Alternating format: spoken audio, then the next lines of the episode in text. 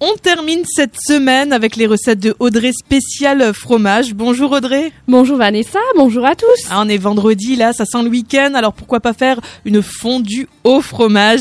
Alors les ingrédients pour cette recette, il vous faudra 250 g de gruyère, 250 g de vacherin, de vacherin fribourgeois, 30 centilitres de jus de pomme, une gousse d'ail, du sel et du poivre.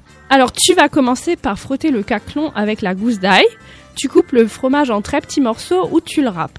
Dans une casserole, tu verses 10 centilitres de jus de pomme. Quand il commence et tu, allumes, euh, tu le fais cuire. Quand il commence à frétiller, tu rajoutes le fromage, le reste de jus de pomme, le sel, de poivre. Tu remues jusqu'à ce que le mélange y devienne homogène et tu as ta petite euh, fondue que tu peux déguster avec du pain ou de la viande des grisons. Et celui qui perd son pain dans le fromage, il a un gage tout nu dans l'escalier. Ah bah voilà.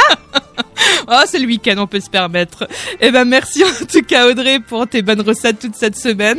Et puis on se retrouve dans trois semaines. Ah dans trois semaines.